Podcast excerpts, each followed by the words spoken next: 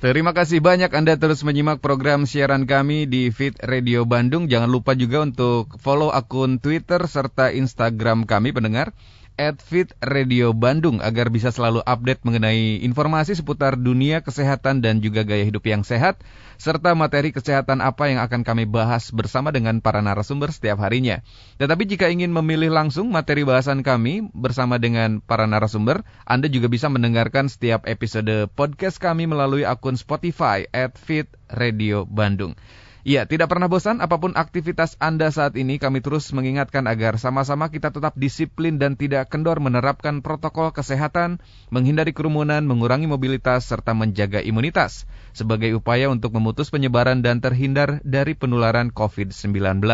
Harap selalu waspada pendengar karena corona belum juga mereda. Dan jika merasakan ada gejala, segera periksakan ke fasilitas kesehatan terdekat. Dan salah satu gejala yang umum dirasakan adalah adanya infeksi di saluran pernafasan. Ya, pendengar infeksi saluran pernafasan bisa disebabkan oleh bakteri atau virus. Walaupun bisa dialami oleh setiap orang dari golongan usia mana pun, tetapi kondisi ini rentan diderita oleh anak-anak. Ketika anak-anak menderita infeksi saluran pernafasan atas atau ISPA, seperti pilek misalkan, anak-anak akan lebih beresiko untuk terkena infeksi telinga. Sebagai informasi, telinga merupakan organ pendengaran yang memiliki fungsi untuk menangkap dan mengubah bunyi berupa energi mekanis menjadi energi elektris secara efisien dan diteruskan ke otak untuk bisa disadari dan dimengerti oleh kita. Selain untuk mendengarkan suara atau bunyi, fungsi telinga lainnya yakni juga untuk keseimbangan. Mengingat begitu luar biasanya fungsi dari telinga, maka sangat wajib bagi kita untuk selalu merawat dan menjaga kesehatan telinga ini. Namun, Hal apa yang harus dilakukan apabila terjadi gangguan pada telinga dan apa yang harus dilakukan apabila terjadi nyeri pada telinga khususnya untuk anak-anak, nah pendengar jika Anda atau putra-putri Anda mempunyai keluhan atau memiliki keluhan mengenai nyeri pada telinga, Anda bisa berkonsultasi langsung bersama narasumber kami saat ini melalui nomor WhatsApp kami. Nomornya di 0811 2102 948. Kami ulangi nomornya di 0811 2102 948 ataupun juga bisa mention dan DM kami melalui akun media sosial Twitter @fitradio Radio Bandung. Karena senang sekali saat ini kami akan temui dan berbincang langsung melalui sambungan telepon bersama Dr. Dr. Lina Lasminingrum SPTHTKL, konsulen MKes dari Divisi Otologi Fakultas Kedokteran Universitas Pajajaran, KSM Departemen THTKL RSUP Dr. Hasan Sadikin Bandung. Dengan Tio dari Fit Radio, apa kabar Dr. Lina sehat dok? Alhamdulillah. Dok masih bertugas atau sedang rehat dulu nih dok? Halo bertugas selalu. Selalu ya? Tiap hari bertugas, ya. Baik, dokter mohon maaf kami ganggu waktunya sebentar begitu untuk bisa bergabung bersama kami. Tetapi sebelum membahas ke tema dok, waktu anak-anak begitu mungkin dokter masih ingat. Sebetulnya punya cita-cita atau tidak memang menjadi atau mempunyai profesi sebagai dokter di atau yang bergerak di bidang kesehatan dok? Oh, dari kecil. Iya, waktu kecil, waktu anak-anak, Itu ya, ditanya apa cita-cita, cuma nulis dokter kayaknya ya, oh, jangan gitu ya? dulu ya. Berarti memang terwujud ya dok ya? terwujud. Tapi jika eh, berandai-andai begitu dokter ya, jika berandai-andai selain jadi eh, dokter atau tenaga kesehatan, kira-kira uh, dokter bisa jadi apa lagi nih dok? Apakah jadi koki handal begitu? ah, ah, enggak, dulu saya pengen jadi ini apa arkeolog. Arkeolog. Kayaknya senang nyari-nyari mumi gitu. Terlalu banyak nonton film. Iya kayak di film-film ya dok ya. Kayak di film-film seru kayaknya dapat mumi ini dapat itu ah, Baik ini menjadi inspirasi bagi para pendengar. Mungkin uh, apa yang meniatkan dan membulatkan tekad dokter sebelumnya begitu ya saat memilih profesi ini, Dok? Oh gitu, mm -hmm. ya gini. Uh, pertama memang uh, itu cita-cita disuruh nulis di buku kenangan dulu kan, mm -hmm. dokter, dokter, dokter aja gitu kan. Iya, iya, iya. Gak iya. tahu lagi profesi lain mungkin. Nah tapi lama-lama memang uh, tertarik dengan apa ya uh, human gitu ya mm-hmm. hubungan mhm. manusia gitu mm-hmm. dan sebagainya jadi mm-hmm. saya rasa mungkin kalau pengalaman tentang penyakit itu sebetulnya tidak tetapi mm-hmm. bagaimana uh, waktu itu lihat dokter bisa nyuntik, hmm. sembuh kita aja gitu ya. Jadi sebetulnya iya, itu Uh, yang menjadi mungkin lebih motivasi hmm. kuat. Gitu. Baik, tapi sampai dengan saat ini, setelah sekian lama berkarir di dunia kesehatan begitu dokter, apakah ada hal yang memang masih belum terwujud sampai dengan saat ini dok?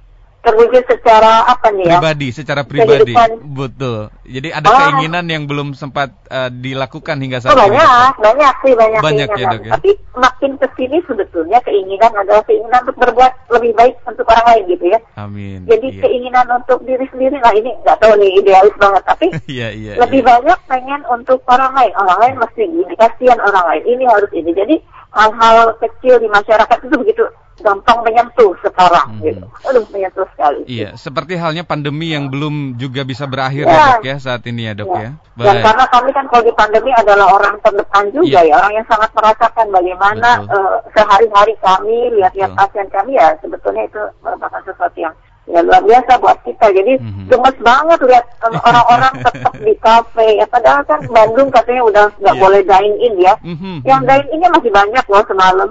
Nah itu dia. jadi kesel jadi kesel sebetulnya mm-hmm. gitu. iya memang diperlukan kesadaran bukan hanya dari pemerintah ataupun juga tenaga kesehatan tapi jadi dari masyarakatnya juga ya dok ya sebetulnya untuk bisa betul, betul sama-sama menuntaskan pandemi agar bisa segera Dan ini ya di rumah sakit kan ngantri sekali ya pasien untuk ya, masuk ke ruang perjuangan. Jadi ya, betul. berjuang, semua berjuang ya, iya. menambah ya. kapasitas segala macam kita semua berjuang. Baik, uh, informasi yang kami dapat memang kapasitas juga sekarang sudah hampir full ya dok ya di RSAS khususnya. Hampir full, hampir semua rumah sakit 100% kapasitas sehingga memang ada instruksi dari Kemenkes untuk menambah kapasitas tempat tidur. Jadi hmm. kita untuk pasien-pasien non COVID kita kurangi, kita naikkan untuk pasien COVID. Jadi sebetulnya luar biasa pekerjaan kita mau hmm. memobilisasi itu saja sudah pekerjaan berat gitu. Iya iya. Yang non COVID menjadi COVID itu jadi kita juga cukup hmm. bekerja banyak. Hmm, jadi memang ini sebagai reminder bagi kita para pendengar dan juga masyarakat secara umum begitu bahwa corona belum reda ya dok ya. Ini harus menjadi kewaspadaan kita bersama agar sama-sama kita berjuang melawan pandemi dan pandemi segera berakhir. Dokter juga bisa jalan-jalan dengan tenang nantinya ya dok ya. Iya betul, udah lama ini nggak keluar-keluar. Baik dokter, terima kasih sekali lagi waktunya ya. untuk bisa bergabung bersama kami saat ini atau hari ini kami ingin angkat tentang materi gangguan atau gangguan kesehatan yang dialami uh, pada anak khususnya pada telinga begitu, nyeri telinga pada anak nih dok. Nah untuk mengawali rasa sakit atau nyeri pada telinga seperti apa nih dok yang sesuai dengan tema bahasan kita hari ini dokter? Oh ya, jadi uh, tema kita uh, nyeri telinga. Kenapa hmm. sih nyeri telinga? Karena sebetulnya anak-anak ini banyak sekali ya, hampir semua anak mungkin pernah mengalami nyeri telinga. Hmm. Jadi ini saya pengen angkat karena ada nyeri telinga yang oke okay, bisa hilang mungkin saja tapi ada teling nyeri telinga yang mungkin kita harus waspada ada mm -hmm. penyakit lain di balik itu yang memang harus kita cari dan tidak menimbulkan penyakit atau morbiditas lainnya nantinya mm -hmm. gitu. Mhm.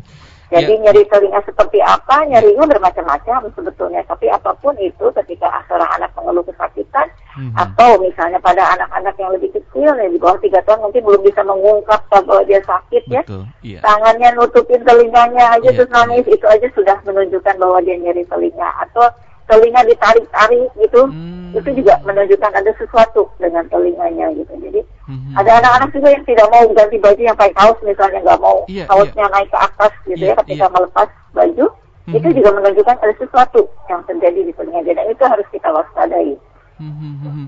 baik tetapi secara umum dokter yang terjadi biasanya nyeri telinga ini diakibatkan karena apa begitu dokter bagi anak-anak ya uh, ada yang paling sering adalah infeksi sebetulnya ya. Infeksi, itu bisa terjadi di telinga luar. Mm-hmm. Misalnya ada kotoran, anak-anak yang nggak kuat itu ngorek-ngorek terus telinganya secara tidak tidak tidak tahu ya dia pokoknya dia ngorek-ngorek ada sesuatu di telinga. Mm-hmm. Itu bisa mm-hmm. menyebabkan infeksi telinga luar atau anak-anak yang memang berenang cukup lama misalnya di air mm-hmm. sehingga proteksi di telinga telinga terganggu, dia korek sedikit bisa terjadi luka dan mungkin infeksi. Mm-hmm. Ya. Mm-hmm. Kemudian itu di telinga luar, itu sering sekali terjadi. Ya kita tahu bahwa pilek anak-anak dengan pilek itu mm-hmm. gampang sekali terjadi infeksi pada telinga tengah. Dan mm-hmm. ini merupakan paling kejadian yang tersering gitu adalah infeksi pada telinga tengah yang akut.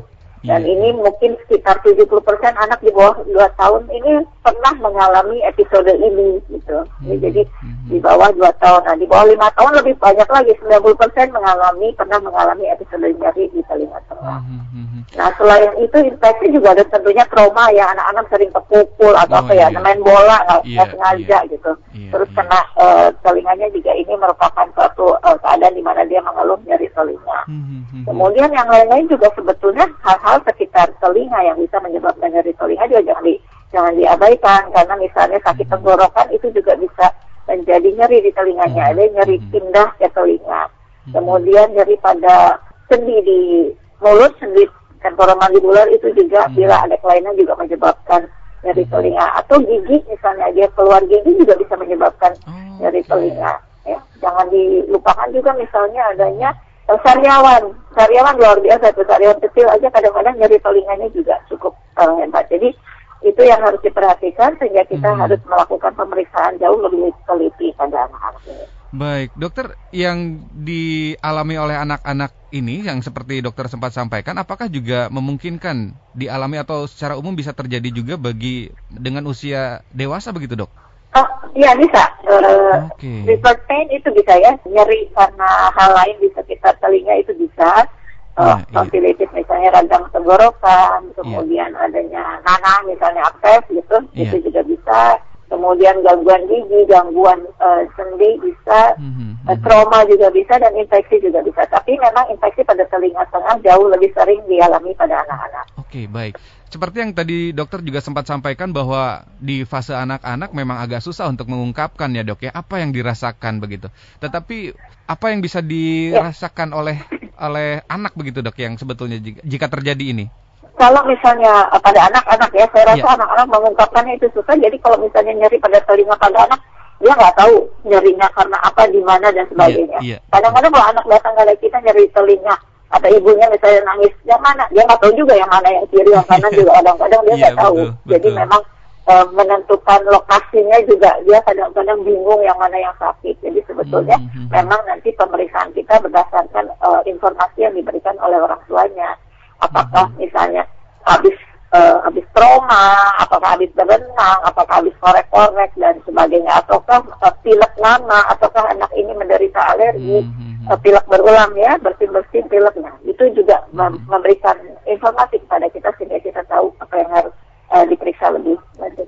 Iya, dokter dari tahapan apa yang sekiranya orang tua ini sudah harus memutuskan bahwa segera diperiksakan ke tenaga kesehatan, dok?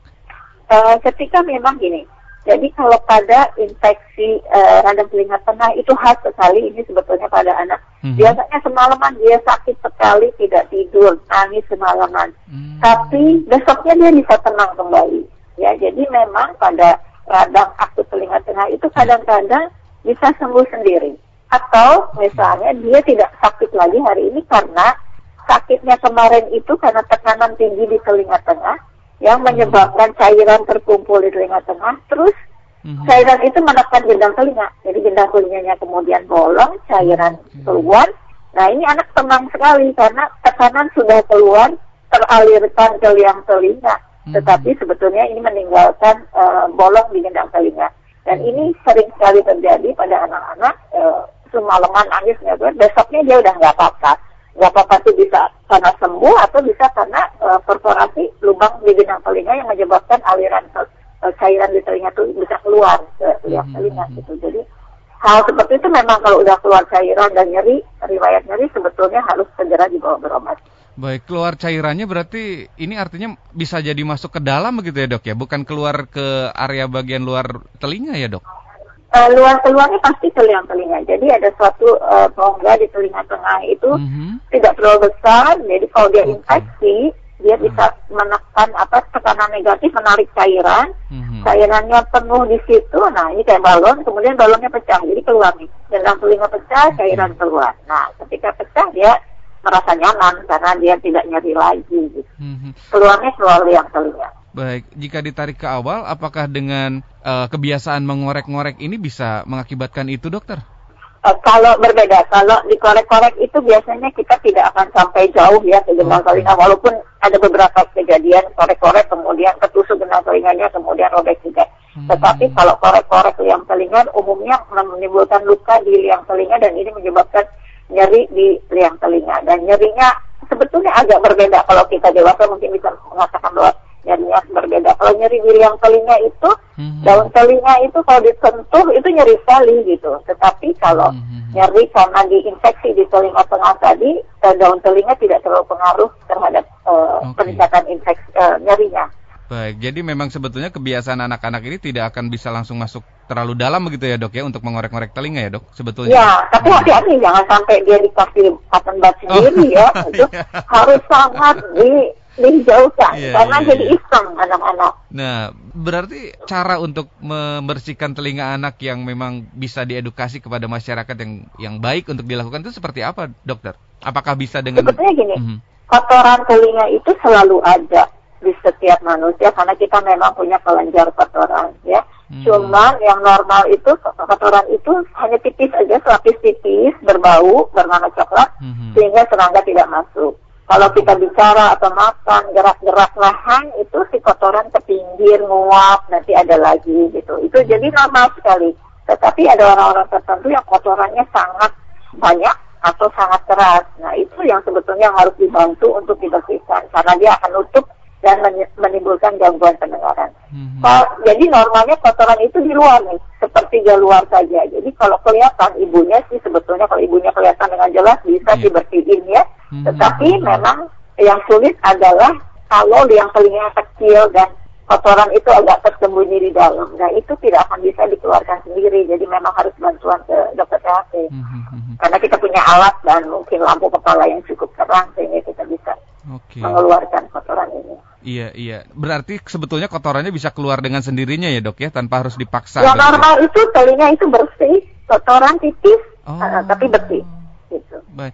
Tetapi jika ingin membersihkan. Yang sering terjadi nih, yang sering ya. terjadi dengan cotton bud ini, pengen ngeluarin kotoran tapi justru mendorong kotoran sampai terus ke dalam terus ya, padat ya, lagi. Ya, ya, nah ya. itu susah banget keluarinnya. Hmm, hmm, hmm, hmm. Jika penggunaan obat tetes, dokter seperti apa dok? Apakah memang disarankan juga? Uh, gini, ada obat tetes untuk penghancur kotoran ya. Mm -hmm. Kita sering berikan, kita berikan 3-4 hari, tapi harus kontrol lagi sehingga oh, kita bisa membersihkan. Mungkin kita semprot, kita spooling dengan uh, cairan ya, mm -hmm. sehingga itu di, bisa dikeluarkan. Uh, jarang sekali kita uh, teteskan, kemudian akan hilang sendirinya itu hampir hmm. tidak pernah, jadi tetap harus bantuan kita. Tapi kita lebih terbantu bahwa kotorannya lebih uh, apa ya lebih lunak. Baik, dalam artian penggunaan obat tetes ini harus sesuai dengan apa istilahnya? Setelah dikonsultasikan dengan dokter terlebih dahulu, begitu dok? Iya betul, karena tetes telinga ada penghancur kotoran, ada tetes telinga untuk infeksi, antibiotik yeah, ya, yeah. ada tetes telinga yang dengan uh, anti nyeri dan sebagainya. Jadi pilihannya sebetulnya juga beragam. Jadi kita nanti yang akan hmm. Tetes telinga mana yang harus diberikan. Hmm. hmm, hmm. Baik, terima kasih dokter penjelasannya. Bagi Anda pendengar yang ingin berkonsultasi bersama dokter Lina mumpung ada di sini, silahkan bisa kirimkan pertanyaannya melalui WhatsApp kami, nomornya di 0811 2102948. Kami ulangi nomornya di 0811 2102948 ataupun juga bisa mention dan DM kami melalui akun media sosial Twitter @fitradio_bandung. Baik, dokter, jika kita berbicara mengenai anak-anak usia di range 5 sampai 12 tahun begitu. Sekarang ini memang tidak dipungkiri begitu ya, dokter ya, sangat dekat dengan gadget, dokter. Dan selalu atau sering kali memang menggunakan alat pendengar atau earphone di disebutnya ini dengan durasi waktu yang sangat lama. Ini akan menimbulkan apa dokter efeknya, Dok?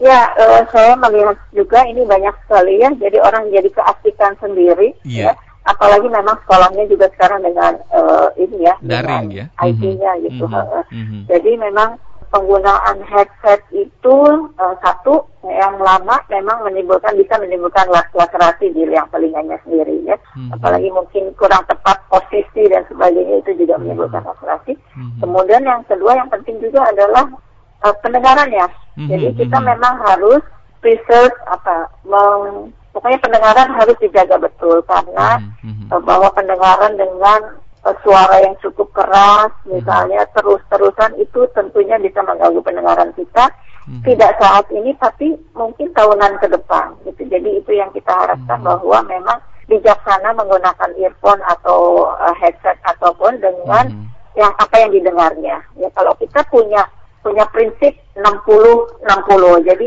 60% volume yang bisa diperbolehkan dalam waktu 60 menit. Nah, hmm. itu harus istirahat gitu. Hmm. Jadi memang itu yang harus di apa dipahami hmm. bahwa hmm. penggunaan terus-menerus dengan suara keras tentunya tidak dianjurkan. Hmm. Uh, kemudian penggunaan headsetnya sendiri uh, hmm. itu juga bisa menimbulkan uh, laserasi atau kemudian infeksi pada liang telinga hmm. dan itu memang sudah banyak terjadi gitu. Hmm, baik, tapi tidak dalam waktu yang instan begitu ya dokter ya efeknya ya dok ya ini. Ya, uh, justru itu karena mungkin tidak merasa apa-apa jadi terus-terusan sebetulnya okay. kita harus menjaga pendengaran kita. Baik, dokter, sebagai edukasi juga bagi para pendengar, apa yang bisa dilakukan oleh eh, masyarakat begitu di rumah jika memang terjadi kondisi gangguan kesehatan atau gangguan telinga pada anak misal ternyata keluar cairan nih dok dari telinga. Ini apa yang perlu dilakukan dokter?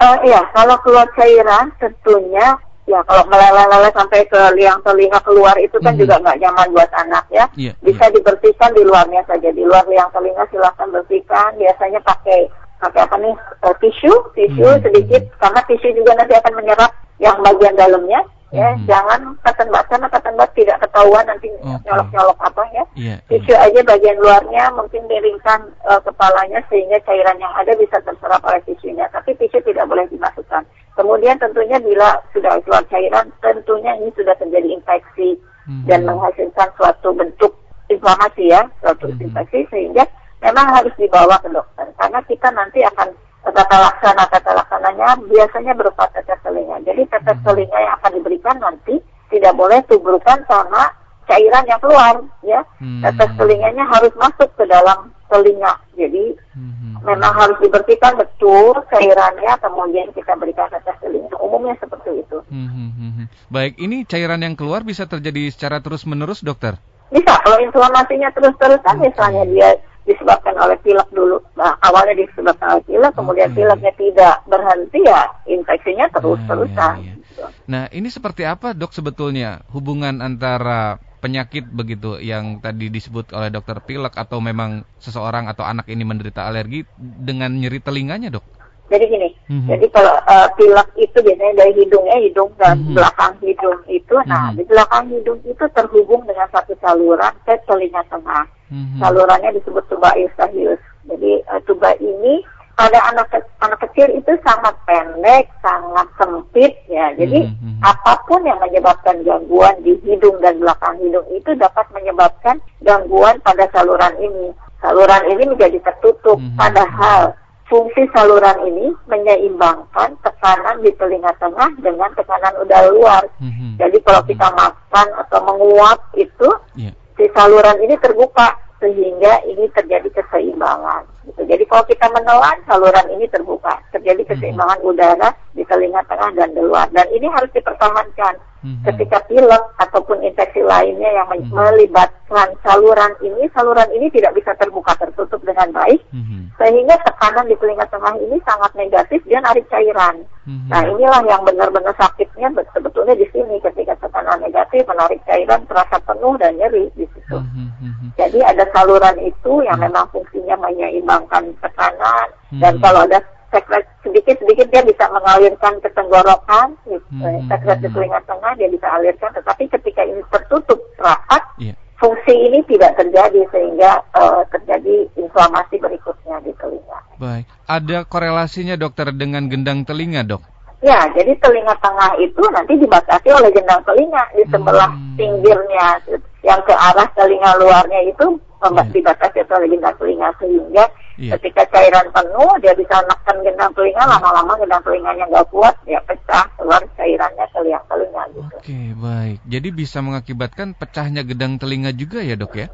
Betul. Nah, untuk anak-anak apakah bisa dengan uh, sembuh sendiri begitu, menutup sendiri gendang telinganya dokter? Ya, jadi untungnya nih, untungnya pada hmm. anak-anak sebetulnya infeksi telinga ini uh, bisa sembuh sendiri ya. Hmm. Kalau tidak berkelanjutan tadi ya, kalau pileknya berhenti, yeah, itunya yeah, segala yeah, macam, yeah, infeksinya bisa uh, sembuh sendiri dan untungnya lagi pada anak-anak memang gendang telinga yang pecah tapi kecil, hmm. itu umumnya bisa sembuh sendiri. Hmm. Umumnya bisa nutup lagi. Baik. Tetapi kalau infeksi berlanjut, si gendang telinga yang pengen, pengen nutup ini hmm. terkena infeksi lagi, keluar lagi cairan di situ, keluar lagi cairan di situ, sehingga dia tidak bisa sempat untuk nutup infeksi terus-terusan sehingga berlanjut infeksinya menjadi kronis dan ini yang agak sulit untuk menutup sendiri. Baik. Prosesnya berapa Kalau lama tidak ya, Dok? Menutup sendiri. Hmm. Kenapa? Mohon maaf, prosesnya ini rata-rata berapa lama ya, Dok ya? Proses menutupnya begitu. Untuk apanya? Untuk menutup kembali. Akhirnya gendang telinganya sembuh oh, sendiri. menutup sendiri tergantung tergantung uh, pasiennya sih tergantung uh, daya uh, tahan tubuh ya uh, hmm. terus kesehatan pasiennya sendiri sih betul. Sebenarnya umumnya misalnya dalam sebulan dua bulan dia mau nutup sendiri pada perforasi kecil ya perforasi okay. kecil. Iya iya. Nah ketika proses penyembuhan ini apa yang harus dilakukan oleh anak begitu? Apakah harus menghindari hal-hal yang tidak boleh dilakukan dokter? Kalau dia ada uh, gendang telinga robek, tentunya kita akan kasih tahu uh, kepada keluarganya, hmm. diobati pileknya, ya tidak boleh dikorek-korek telinga. Yang penting juga tidak boleh ada sesuatu hal yang menyebabkan infeksi berulang. Jadi kalau hmm. karena lubang, ada berlubang di gendang telinganya, sehingga berenang tidak dianjurkan, ya di, di, hmm. dilarang berenang karena dengan berenang air bisa masuk ke uh, gendang telinganya lewat gendang telinga ini menyebabkan infeksi ulangan di telinga tengah kemudian dijaga betul makanan-makanan tertentu yang bisa menyebabkan batuk atau pilek itu ya dijaga. Biasanya kita larang untuk es krim dulu yeah. larang untuk yang yeah, uh, yeah, ya pedas-pedas atau apa ya kita larang yeah. dulu gitu. Tapi nanti kalau dia sudah menutup kembali semuanya kita bolehkan kembali. Baik memang main air ini agak susah ya dok ya. Main air ya, anak-anak urusan ini. telinga dengan urusan uh, hobi berenang itu iya. aduh gitu. Nah jika memang kemasukan air dokter ini apakah si airnya nggak bisa keluar lagi begitu dokter? Atau harus seperti apa dok?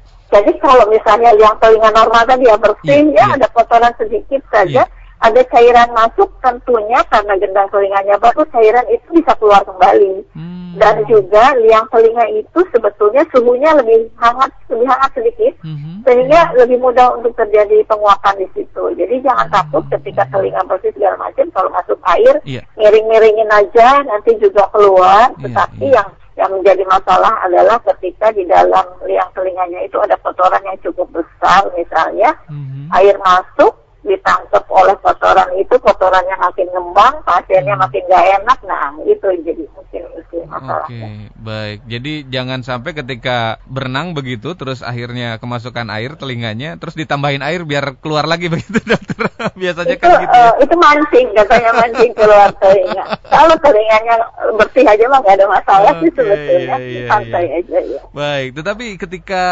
telinga kotor terus dibersihkan kemudian tiba-tiba dokter keluar darah dari telinga anak, ini apa yang harus dilakukan dokter? Oke, okay, uh, eh, kalau ketika saat membersihkan dan keluar darah itu hampir dipastikan bahwa itu kena kulit liang telinga ya. Hmm. Kulit liang telinga itu uh, banyak pembuluh darahnya sehingga mungkin terkoak dan robek, jadi hmm. ini bisa berdarah.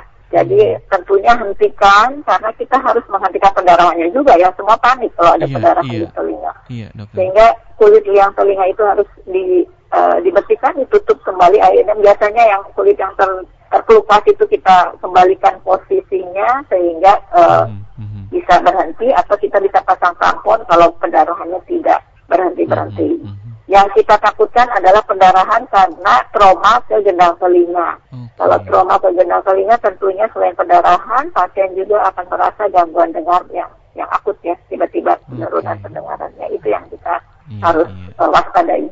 Baik, ini bisa diakibatkan oleh infeksi juga dokter sebetulnya? Uh, kalau apa berdarah? Yang berdarah betul?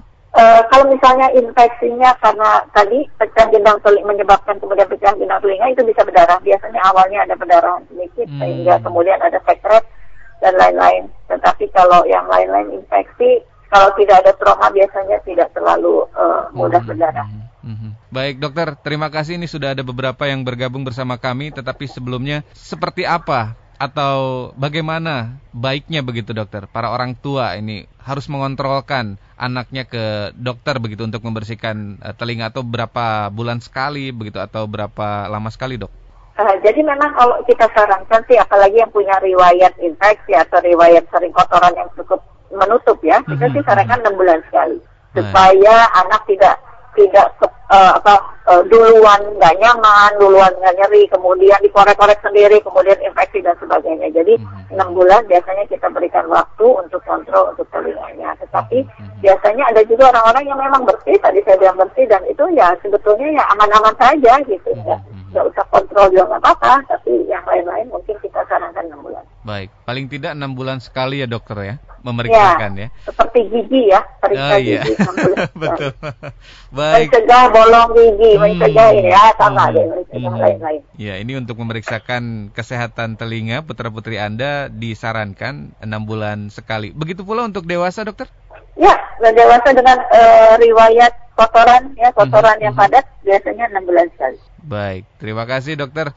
Pendengar, kami ingatkan juga bahwa Anda bisa menikmati siaran kami atau menyimak program siaran kami melalui radio streaming. Tinggal search saja di Google ketik Fit Radio Bandung ataupun juga bisa uh, menyimak setiap episodenya melalui podcast Spotify at Fit Radio Bandung. Baik, dokter, ini kita sudah mendapatkan beberapa pertanyaan dari para pendengar. Uh, Assalamualaikum, waalaikumsalam warahmatullahi wabarakatuh. Konsul dok, uh, saya Umroh Yosep asal Bogor. Uh, jauh sekali. Usia 41 tahun. Saya difonis dokter gula darah. Di tenggorokan terasa kering dan di mulut terasa sepet juga pahit. Lalu semua gigi ngilu. Jangankan minum air dingin atau air es, air biasa saja juga ngilu begitu. Apakah ini ada kaitannya dengan gula darah, dokter? Izin mohon solusinya. Terima kasih. Mungkin bisa ditanggapi, dokter. Tenggorokan tenggorokan kering. terasa kering. dan di mulut terasa pahit begitu dokter. Gigi juga ngilu. Oh mm -hmm. gitu ya ya memang kalau penderita gula darah tinggi kan memang ada waktunya untuk kontrol ya. Mm, uh, okay. kontrol gula darahnya mungkin tiap berapa bulan sekali dan itu memang harus di, diperiksa pak. Karena memang kalau gula darah tinggi biasanya juga keluhan kalau kering tenggorokan itu sering terjadi pada pasien-pasien dengan gula darah tinggi karena biasanya kan memang kering ya. Mm-hmm. Jadi itu memang harus diperiksa.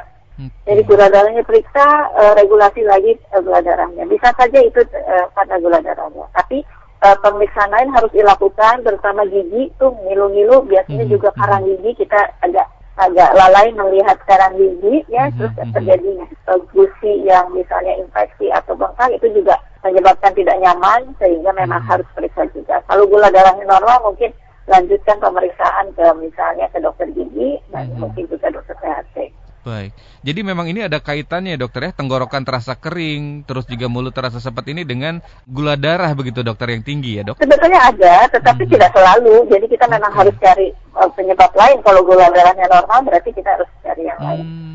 Baik, segera diperiksakan. Dokter, terima kasih untuk tanggapannya pada Bapak Yosep begitu ya, Umroh Yosep. Kemudian ada juga, halo Ibu Tata dari Ujung Berung, mau bertanya, anak saya ada benjolan di belakang telinga dokter, tetapi kadang menghilang. Kenapa ya dok? Terima kasih.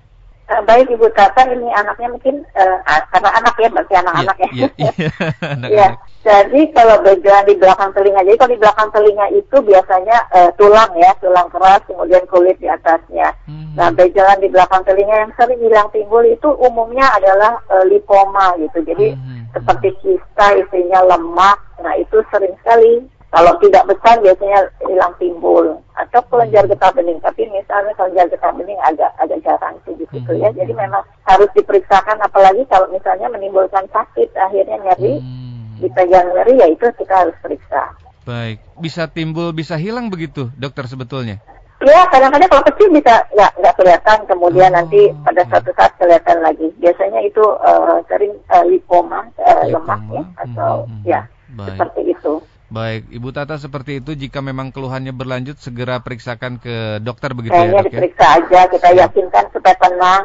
Mm-hmm. Apalagi buah hati ini kadang orang tua juga suka nggak tenang ya dok ya kalau ada yeah. sesuatu begitu. Biar lebih tenang silakan Ibu Tata. Terima kasih tanggapannya dokter. Kemudian ada Bapak Ariel di Bandung. Apa kabar Bapak Ariel? Semoga sehat selalu. Mau bertanya dokter, apakah di masa pandemi COVID ini ada hubungannya antara nyeri telinga dengan, oh maaf, Apakah ada hubungannya antara nyeri telinga anak dengan kasus COVID-19? Berbahaya jika kita melakukan pemeriksaan di rumah sakit mengingat kasus COVID saat ini sedang tinggi-tingginya dokter. Mohon pencerahan dok. Terima kasih. Uh, jadi gini, COVID ini umumnya kan sebetulnya kita tahu gejalanya paling banyak seperti saluran nafas ya, Iya. infeksi saluran nafas, Mhm. pilek, eh, nyeri tenggorokan. Mhm. Nah, pilek nyeri tenggorokan ini bisa menyebabkan apa nyeri telinga, Mhm. baik ini COVID maupun bukan COVID sebetulnya. Mhm. Jadi ketika a- ada anak dengan nyeri tenggorok, misalnya demam, nyeri tenggorok, pilek, tentunya di zaman pandemi kita juga pikirkan COVID. Jadi Iya. memang nanti ada screening lagi bagaimana eh, sehari-harinya apakah ada kontak Mhm. dengan penderita COVID, apakah pernah keluar kota ke daerah yang eh, COVID, tapi sekarang semua Mhm. pandemi ya, semua kena udah kena COVID deh. Jadi Mhm. jadi itu juga ada pertanyaan-pertanyaan tertentu yang harus nanti akan screening. Ya, jadi bahwa, bahwa eh, nantinya ini COVID bukan sakit telinga, COVID sakit telinga, tidak COVID tidak sakit telinga, tidak juga. Semua infeksi saluran napasan itu bisa Hmm. menyebabkan nyeri telinga. Eh, bisa juga tidak, tapi eh, pada anak-anak umumnya bisa menyebabkan nyeri telinga. Jadi kalau COVID atau tidaknya tentunya ada kecurigaan lain yang mungkin kita nanti akan usulkan misalnya Mhm. swab atau apa pun itu. Jadi memang kalau bagus sih diperiksa, ya Mhm. kita lihat saja, kemudian dikasih obat tidak ada penyembuhan, atau sekitarnya juga banyak yang sakit, ya mungkin anjuran untuk swab.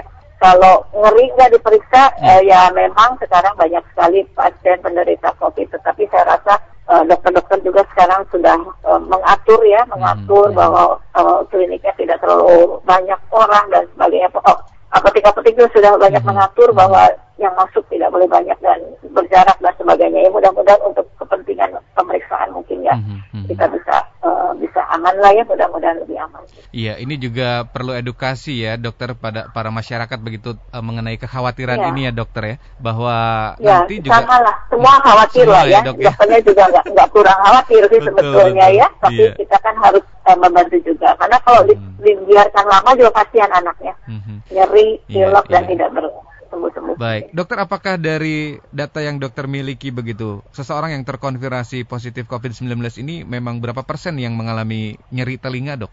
Nah, kalau telinga sebetulnya eh, umumnya tidak ya. Kalau saya Hmm. baca- kita baca jurnal-jurnal juga di, di lingkup THT ya, tidak Iya. terlalu banyak yang mengungkap eh, gejala pada telinga COVID Hmm. ini. Lebih banyak mungkin gejala hidung, eh, kurang penciuman dan eh, kurang rasa ya. Hmm. Itu itu jauh lebih banyak. Baik. Sementara ini, jadi memang eh, yang di kita dan pengalaman memang tidak terlalu signifikan, tetapi memang eh, pileknya ini, pileknya ini yang harus kita waspadai. Baik, terima kasih dokter. Ini ada satu pertanyaan yang mungkin di luar dari materi, tapi semoga dokter bisa menanggapi nih dok. Dari 083129 sekian sekian. Dokter saya mau tanya hidung saya selalu basah. Kira-kira obatnya apa ya dok? Terima kasih. Maksudnya basah gimana ya? Karena itu kayaknya basah. kayaknya ada lendir yang keluar terus nih dok. Mungkin pilek ya. Iya iya iya betul kayaknya. Ya kalau kita rata-rata hidung kita semua basah karena memang di situ mukosa, di Hmm. situ dihasilkan sekret, sekret itu kemudian dibuang ke belakang ya ada rambut-rambut besar Mhm. yang membuang eh, sekret ini ke belakang hidung kita, kemudian kalau kita menelan semuanya tertelan. Jadi sebetulnya hidung dan sinus itu punya mekanisme luar biasa menghasilkan sekret kemudian tertelan. Tapi Mhm. kalau yang dimaksud basahnya berlebih misalnya ya Mhm. eh, beringus atau segala macam memang harus periksa karena mungkin apakah ada alergi, apakah Hmm. ada infeksi yang tidak tertangani, Mhm. apakah sudah terjadi sinusitis dan sebagainya itu memang harus dilakukan pemeriksaan lanjutan. Baik. Penggunaan inhaler apakah membantu dokter? Inhaler itu aromaterapi ya, Aromaterapi aromaterapi silakan saja. Mhm. Eh, eh, itu Mhm. releasing gitu kan ya, Mhm. lebih tenang, lebih ini Mhm. silakan, boleh saja. Ya kayaknya flu-nya flu berat ya dok ya ini jadi basah terus. Ya. Baik terima kasih dokter sudah menanggapi interaksi para pendengar. Kami tidak ingin mengganggu waktunya lebih lama dokter terakhir mungkin bisa jadi closing statement mengenai poin bahasan kita hari ini nyeri telinga pada anak dok.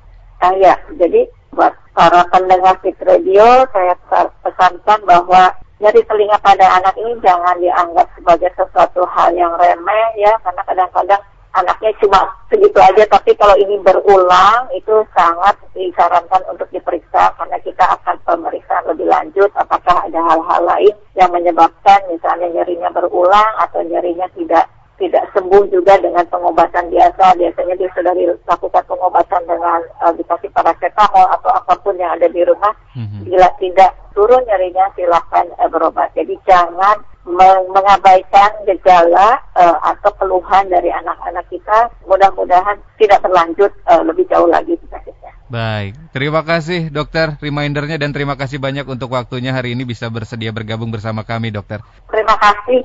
Terima kasih. Sehat selalu dokter, selamat beraktivitas. Sama-sama, semua juga buat penggemar Fit Radio juga. Salam sehat. Salam sehat dokter, terima kasih. Demikian pendengar perbincangan kami bersama Dr. Dr. Lina Lasminingrum SPTHTKLK MKes dari Divisi Otologi Fakultas Kedokteran Unpad KSM Departemen THTKL RSUP Dr. Hasan Sadikin Bandung. Terima kasih bagi Anda yang sudah bergabung dan berinteraksi bersama kami. Mohon maaf jika ada beberapa pertanyaan yang belum sempat kami sampaikan kepada narasumber karena keterbatasan waktu waktu, tetapi Anda bisa menyimak kembali perbincangan kami secara utuh melalui podcast Spotify at Fit Radio Bandung. Terima kasih, tetap fit, tetap sehat, tetap semangat, fit listeners, and stay fit for life.